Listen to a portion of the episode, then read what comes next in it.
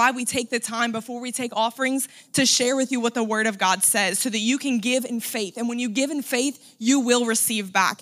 And so tonight I'm going to read Second Corinthians chapter 8, verse 9.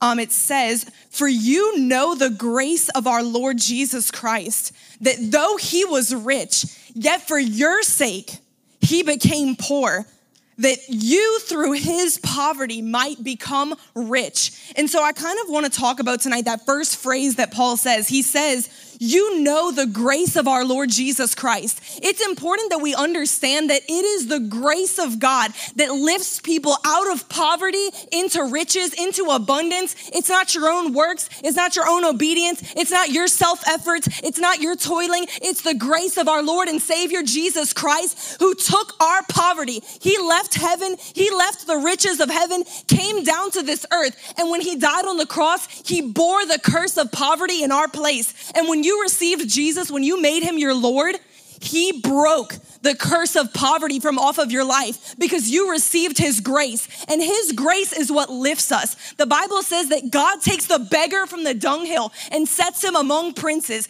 That means he'll take the lowest of the low and set him to the highest of the high. It doesn't matter who you are, it doesn't matter your level of education, it doesn't matter where you come from, your family background. The grace of our Lord Jesus Christ can pick up anyone out of the dunghill and set him among princes. And so it says in Romans chapter 5, verse 17, it says that through one man, talking about Adam, when Adam sinned, death reigned. But much more will those who receive God's grace and the gift of righteousness reign as kings in life through one man, Jesus Christ. So this says, we were once under the reign of death, but when you received the grace of God, that grace is the power that will lift you up to reign as a king in this life. And kings are not broke, kings are not lacking, kings are, have all that they need, more than enough. And that is what the grace of God does lifts you up to reign as a king. And so, you know, but that word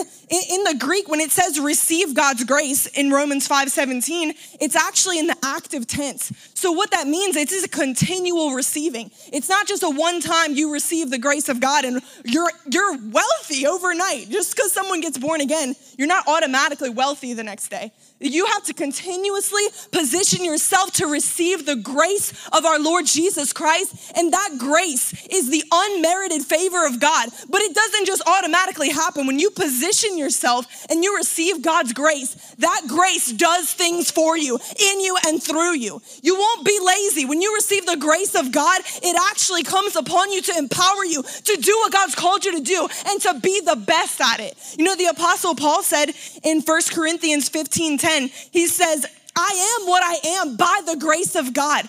But he says, I actually labored more than all the other apostles.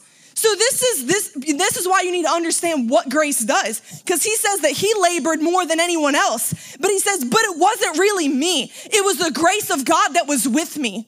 And it was the grace that he received through revelation. Grace comes by revelation of who Jesus is and what he has done for you through redemption. So the more you know Christ, the more you understand redemption, there is you will operate under more grace and that grace will cause you to labor more effectively than anyone else. And it's not self-effort, it's not the sweat of your own brow. We we're we're redeemed from that. When Jesus sweat in the garden of Gethsemane, he redeemed you from the sweat of your brow, from toiling, from aimless striving. You are redeemed from just striving and striving and never going up, never getting richer, never going higher. You are redeemed from that. He says it's actually the grace of God that was with me, that was laboring on the inside of me and through me. And so, you know, the grace of God does not make you just lazy, sit around, wait for God to do something.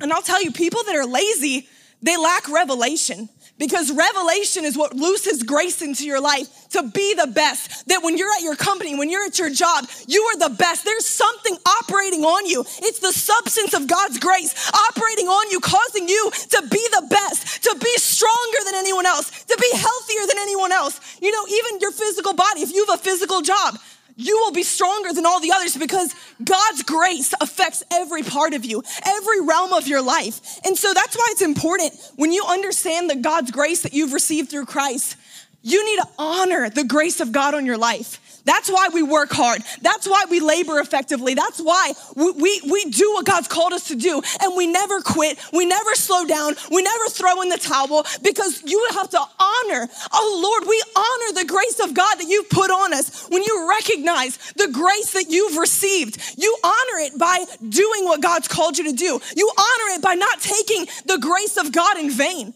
And that's what he says in, in 2 Corinthians 6. He says, I beg of you, he's, he's pleading with them, don't receive this grace in vain. Don't just do nothing with it. And so, you know, part of not taking it in vain, that's why we give. Because when you really believe that God's grace is operating on your life and you understand the power of redemption, you can't help but give your money to propel the gospel. You can't help but give your money to propel the preaching of redemption. When you understand God's grace, man, when I had an understanding of what God's grace did for me, did for my life, pulled me out of, I can't help but give my money to propel it forward because I have a, because we, when we have revelation of his grace, it makes us want to propel it even more.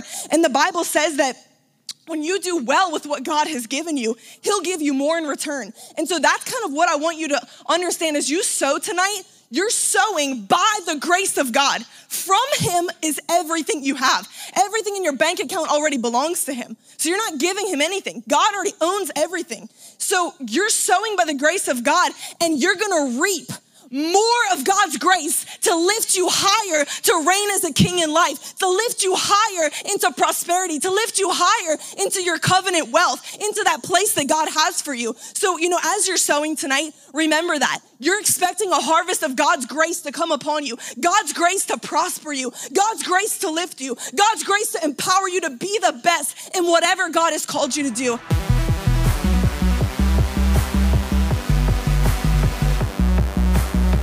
Hey guys, this is Victoria. I just want to say thank you so much for listening and make sure that you subscribe, share it with a friend, share it on Instagram. Let me know that you're listening, and I pray that these podcasts will continue to be a blessing to you.